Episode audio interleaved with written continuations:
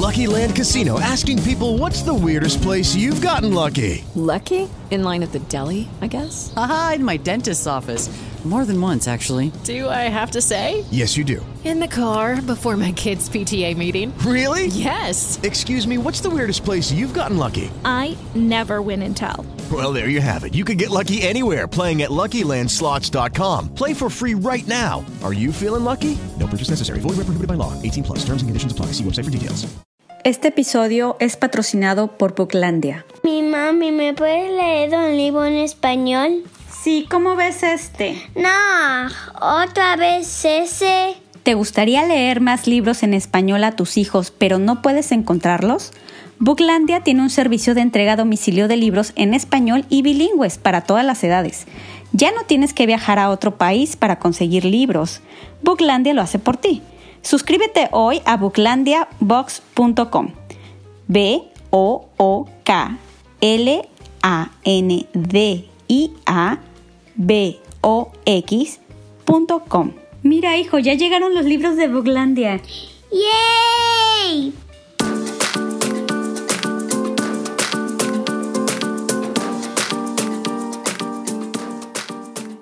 Hola, bienvenidos a Mamá 411 Podcast, un espacio semanal en español que ofrece información, recursos y sugerencias para padres criando hijos multilingües y multiculturales, a cualquier edad y en cualquier parte del mundo.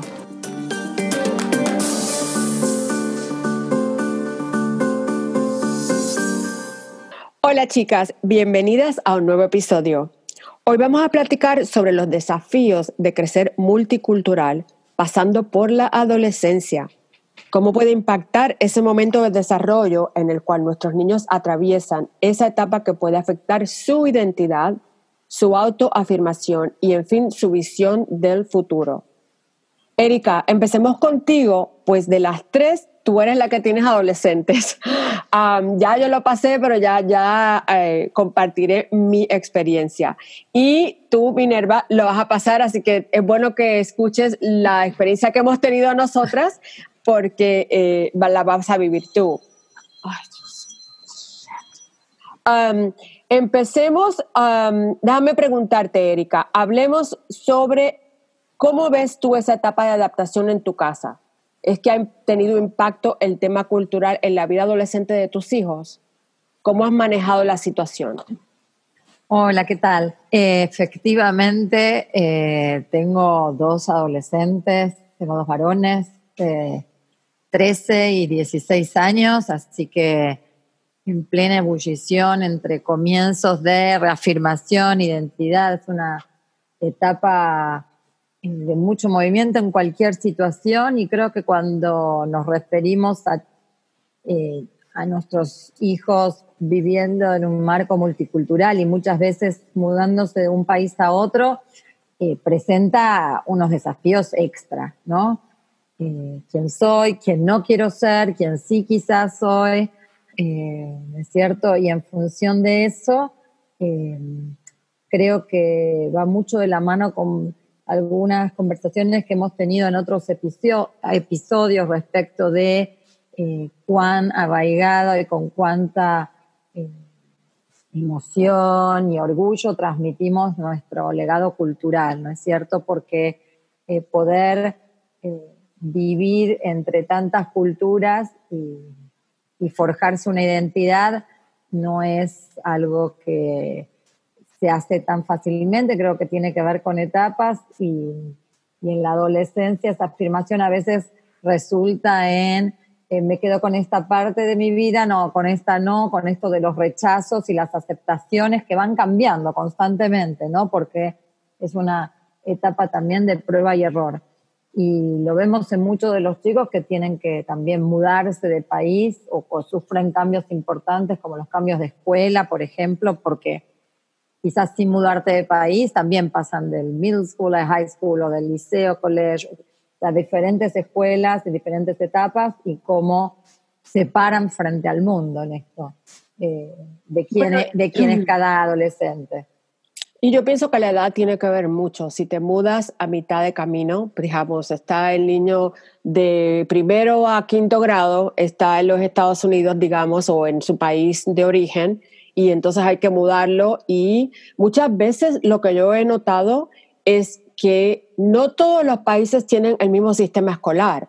Entonces puede ser que el niño lo mueves a, de digamos, viene de España a Estados Unidos y quizás en Estados Unidos él tenga que ir o a un grado más alto o a un grado más bajo, dependiendo de cómo está la ha sido la situación escolar, ¿no, no, es cierto? Sí, eso se suma a algunas de las dificultades, vamos a decirlo, que digamos que traen aparejado esto de ir moviéndose en determinadas edades. Cuando son más pequeños, como que lo vamos manejando de otra forma, pero también es una etapa difícil. Pero la adolescencia es como que eh, cuando quieren soltarse más de la casa, ¿no es cierto? Eh, es más, más complejo poder acompañarlos. A veces se dejan y a veces no tanto. ¿No? Bueno, claro, y tienes que mantener esa positividad porque si nosotros eh, nos preocupamos o le damos ese, ese ejemplo de que, ay Dios mío, ¿qué vamos a hacer? Y, y qué pena que te tienes que mover a un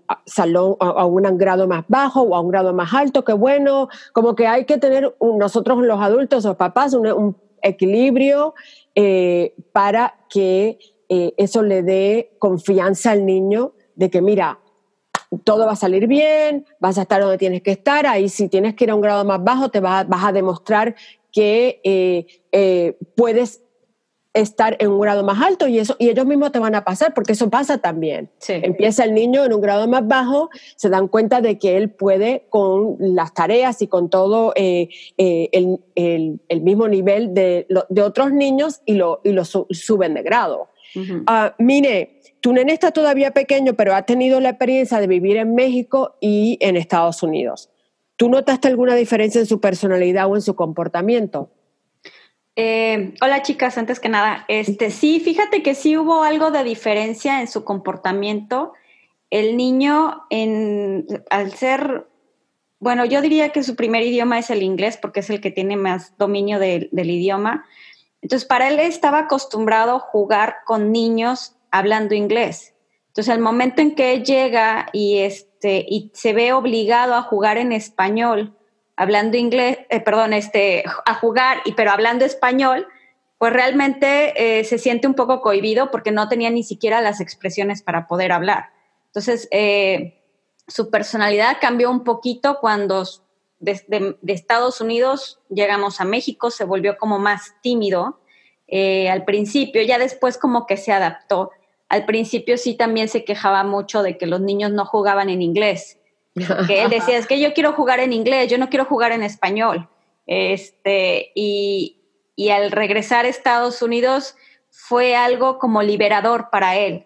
Yo digo que emocionalmente, porque él estaba tan feliz que podía jugar en inglés. Entonces era así como que, ah, voy al parque y todos hablan inglés y yo ya puedo decir y, expresarme y era como más abierto. Entonces sí hubo una diferencia en su comportamiento. Mm. Eh, en el sentido que él, para él era primordial jugar en inglés.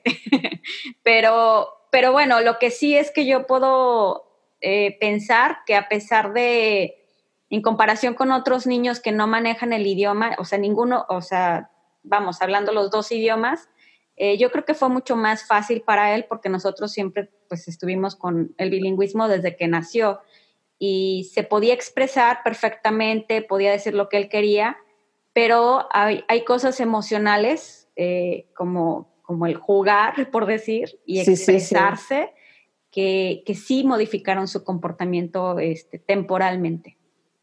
Sí, y eso es, eh, es importante que me, encanta que hayas compartido eso porque estoy segura que eso le ha pasado a, a otras familias que nos están oyendo en los diferentes países. Te sacas un, vienes, de hecho, si, si es un niño americano que habla y eh, ha crecido con inglés todo el tiempo y te lo mudas a España, donde no habla español, ah, le va a tomar un poco de tiempo ajustarse. Yo creo que ese es el, el, el, reto más importante o, o, el, que, el que se vive más, es el ajuste el ajuste que tiene que ser más difícil para un niño que para, y no, si, es, si es difícil para nosotros los adultos, empezar de nuevo en un lugar, en otro lugar y, y, no tienes amistades, no tienes familia, imagínate la diferencia. El, lo bueno pienso es que como están en la escuela, y entonces es más fácil para ellos hacer amistades que nosotros que somos los adultos, ¿no les parece? Sí, absolutamente. Oye, eh, Erika, ya tú llevas ocho años en Nueva York. Sí. Y de, de Francia te fuiste a Canadá. Así es. De Canadá te viniste acá, a Estados Unidos. Entonces, háblame un poquito de si notaste alguna diferencia en esos cambios dependiendo de la edad que tenían los nenes, eh, eh, eh, bueno, cuando los mudaste de un lado a otro. Sí, creo que los cambios, y hubieron diferentes cambios, se daban un poco por el idioma en principio, que esto te da la posibilidad de integrarte mejor o más rápido, o básicamente entender desde un principio qué es lo que está pasando alrededor cuando eh, llegas a un país donde no se entiende más de la mitad de lo que están diciendo y, recuerdo eh, dejar a mis chicos en las escuelas pensando eh, para estar ocho horas o seis horas en un ambiente donde van a entender el 5% de lo que se está diciendo, ¿no? y esto, digamos, lo vive de una manera diferente el padre, el adulto, que el chico, que no es que no se da cuenta, sino que, bueno, lo va tomando, digamos, a un eh, ritmo tanto más rápido que el que nosotros adultos lo tomamos porque es realmente una inmersión eh, En, el, en, el, nuevo idioma y en la nueva cultura, que es así una, un, eh, un, tratamiento de shock, diría, que es como tómalo o déjalo. Después, bueno, hay diferentes tipos de experiencias, depende mucho de los docentes, digamos, depende de un montón de cosas pero fundamentalmente esto que decías, Maritere, de la actitud positiva, de pensar en no en lo que no puedo, lo que no entiendo, sino lo que voy a hacer. No dejar de ser realistas. Y esto con respecto a la adolescencia es fundamental. Me parece que decirle a un adolescente, ay, no te preocupes, al segundo día, tercer día te vas a hacer amiguitos, que es lo que le diríamos a uno de nuestros a un niño pequeño, claro. O sea, no porque le mintamos, pero porque sabemos que eso lo puede empezar a calmar su ansiedad. A un adolescente no le vamos a decir, ay, sí, al segundo día vas a hablar con todo el mundo y vas a poder almorzar en la escuela con alguien. Bueno, esto no es una realidad, no es algo que nosotros podamos prometerle a alguien y además un adolescente te dirá, bueno, pero sí, bueno, pero no, pero es completamente irreal o no entiendo nada o cómo será. Entonces, me parece que en ese sentido la, la conversación se tiene que plantear desde otro lugar. Se tiene que plantear desde una situación realista y siempre en, pensando en positivo buscar cuáles son las estrategias. ¿no? Decir, bueno, ok, en la primera semana esperemos que puedas encontrar a alguien para comer juntos. O cuando hagas una actividad en grupo en el aula, poder comunicar básicamente con esa persona. O si te la encuentras en el transporte público. Quiero decir, poder ir marcando pequeños pasos que hacen que uno sienta que no tiene que atravesar un gran puente, sino que va como paso a paso logrando eh, pequeños este, logros. logros y éxitos, claro. Sí.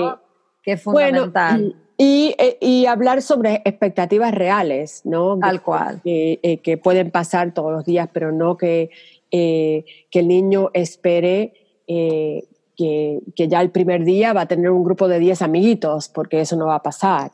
Sobre todo si no, hable el idioma. No, y eh, además no nos olvidemos que los que tomamos la decisión de irnos a un lugar u otro somos los padres. Eh, y que no digo que tengamos que justificarse a la palabra, pero sí explicar mm. en la medida de eh, lo que nuestros hijos puedan entender, adolescentes, niños pequeños, porque todos necesitan alguna explicación de por qué lo estamos haciendo de que esto se hace, hemos tomado la decisión por ellos y bueno, y cómo queremos que ellos estén también de alguna manera sean dueños de este proyecto de vivir en otro lugar, ¿no es cierto? Entonces, implicarlos es eh, tenerlos de nuestro lado, con todo lo positivo y lo negativo que digamos que se pueda ver en principio en la situación.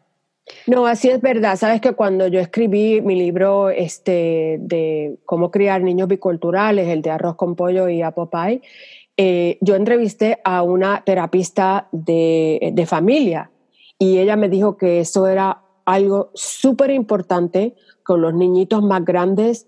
Habría que sentarse con ellos, hablar de la situación, qué va a pasar, qué puede pasar, eh, para que ellos entiendan cuál es el proceso, cuál, por qué están papi y mami haciendo esto, eh, y se convierta en un proyecto de familia, que todo el mundo tenga el apoyo de todo el mundo eh, dentro, dentro del núcleo familiar. Minerva, tu nene, ¿tú crees que si tú lo mueves ahora de lleno de vuelta a México, ¿Cómo va a reaccionar ese niño? Ah, creo que en este momento sería un poco más fácil, pero sin, eh, sin entrar a la etapa de la adolescencia, hablando que todavía está en la infancia, porque eh, ahora tiene mayor vocabulario, ahora está un poquito más eh, metido en la cultura mexicana. Digamos que ahora, este, al tener mejor vocabulario, entiende más expresiones, estamos hablándole eh, pues modismos que se usan en México y él los está aprendiendo. Entonces realmente ahora que regrese, si es que regresamos, eh, pudiera decir, me puedo, me puedo este, eh, pues adaptar fácilmente a, la cultura. Pero sí, claro que, que, va a haber un impacto porque para él ahorita el juego y todo lo que tiene que ver con los amigos pues está en inglés no sé si ahora le afecte o no le afecte, aunque tiene mejor vocabulario, se expresa mejor, entonces no creo que haya muchísimo problema. Sin embargo, sí creo que si se mudara en la etapa de la adolescencia, podría ser impactante para él, porque hay muchos cambios, o sea, realmente hay muchos cambios. Eh, en lo personal, a mí me tocó mudarme en la etapa de la adolescencia en mi mismo país y la verdad fue chocante, porque como lo decía esta eh, Erika, eh, son decisiones que tomaron los padres de familia y no era la decisión que yo quería como, como adolescente. Yo decía, es que yo no quiero irme a vivir a ese lugar, no me gusta. Y, y, si así, con nuestro propio idioma, existen modismos, existen expresiones muy locales, te cuesta trabajo adaptarte a la cultura de ese lugar, independientemente que sea mismo México. Entonces, si yo lo veo desde ese punto de vista, desde mi experiencia, yo sé que va a ser difícil si nos llegamos a mudar en la etapa de, la adolescencia. Es algo que no puedes evitar.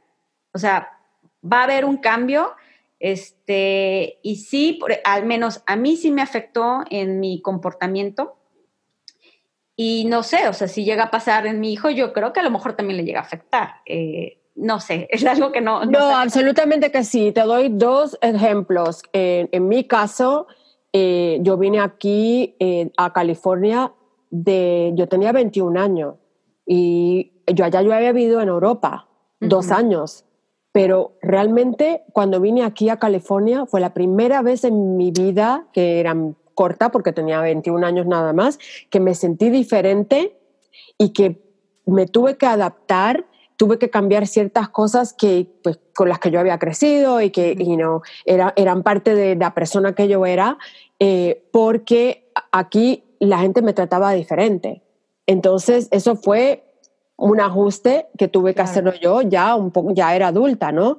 Eh, y la otra cosa que les iba a decir, que como dijiste que en México te mudaste de un lugar a otro, cuando nosotros vivimos en la misma casa 17 años y después nos mudamos a otra a los 13 años. Uh, después estuvimos en la otra casa 13 años y mis hijos, al mudarnos de esa casa que habían crecido por, por 17 años, eran ya adolescentes. Mm. Y aunque nos fuimos de un lugar a cinco millas de diferencia, ellos no hubiesen querido mudarse de donde estaban. Era como que se acostumbraron al lugar ese, querían estar ahí. Y así que fue un cambio que a pesar de que no fue a otro país, tuvimos que lidiar con ese cambio también. y sí, me gustaría que comentaran un poquitito sobre eh, esa, esa parte del el adolescente está dejando sus amistades, a lo mejor no domina el idioma, en fin, es un periodo de transformación y si a eso le añadimos que tiene que mudarse a otro país, pues eso es peor, ¿no? Es, es más difícil. Sí, Coméntenme me- algo. Me parece que, que es más, más complicado y que, y que hay que tomarlo cuando uno lo sabe de antemano, uno puede preparar algunas cosas, eh, pero nunca, digamos, estar del todo. Pero me parece que es algo que, que se puede... eh, que se, que se puede plantear, digamos, en una charla en la cual, digamos, podés eh, organizar un poco mejor la, la llegada en ese sentido, ¿no? Claro. Y el aspecto social también, mire, el aspecto social eh, Yo- es muy importante. Eh, me, me parece que uno como padre de familia hay que, hay que prepararse a esa emoción de frustración que te vas a topar. es la realidad. O sea, Sí. entonces a veces hay que tener, ¿cómo le voy a hacer yo como padre de familia para no frustrarme por la situación en la que voy a vivir? Porque ya sabemos que no lo puedes evitar, que va a haber un, un comportamiento de un niño, que, bueno, de un adolescente que te va a decir, no quiero, eh, eh, así, ¿no? Entonces es cómo yo como adulto me preparo de forma positiva, este, de forma realista y cómo eh, yo mismo em- empiezo a manejar mis emociones y, y trabajar con los niños, o en este caso los adolescentes, para que aprendan a manejar sus emociones cuando eh, también se encuentren frustrados, porque no van a encontrar lo que ellos están acostumbrados. Entonces sí creo que pues es, es eh, realista, siendo realista, va a ser un shock para todos. Sí, sí, sí. Eso me parece muy, ah, muy sensato y es algo que sí que debemos hacer, prepararnos nosotros como adultos para poder ayudarlos a ellos a navegar esta nueva situación y eh, tener compasión, tener empatía. Eh, pienso que si llega a un nivel donde tenemos que hablar con un experto, un psicólogo o algo que, que, que nos pueda dar un, un, poco más de herramientas eh, para lidiar con ciertas situaciones, porque cada niño es diferente y cada niño va a reaccionar de una manera diferente. Así es que, eh, pues chicas, me parece una conversación divina. Muchísimas gracias por escucharnos a todos y nos vemos la próxima vez. Adiós. Hasta luego. Gracias por escucharnos. Esperamos que nuestra conversación les haya sido útil. No se olvide de comunicarse con nosotras por medio de las redes sociales en Mamás 411 Podcast. Además de enterarse de nuestros próximos episodios, déjenos saber qué temas les interesaría discutir. Recuerde que nos puede encontrar en iTunes, Spotify, Google Play y todos los lugares donde escucha sus podcasts. Hasta la próxima.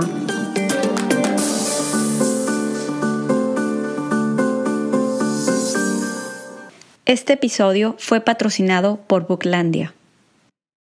Hey guys, it is Ryan. I'm not sure if you know this about me, but I'm a bit of a fun fanatic when I can. I like to work, but I like fun too. It's a thing. And now the truth is out there. I can tell you about my favorite place to have fun Chumba Casino. They have hundreds of social casino style games to choose from, with new games released each week. You can play for free anytime, anywhere. And each day brings a new chance to collect daily bonuses. So join me in the fun. Sign up now at chumbacasino.com. No purchase necessary. BGW. Void were prohibited by law. See terms and conditions. 18 plus. Dale más potencia a tu primavera con The Home Depot. Obtén una potencia similar a la de la gasolina para podar, recortar y soplar con el sistema OnePlus de 18 voltios de Ryobi desde solo 89 dólares. Potencia para podar un tercio de un acre con una carga. Potencia para recortar el césped que dura hasta dos horas. Y fuerza de soplado de 110 millas por hora. Todo con una batería intercambiable. Llévate el sistema inalámbrico OnePlus de 18 voltios de Ryobi. Solo en The Home Depot. Haces más. Logras más.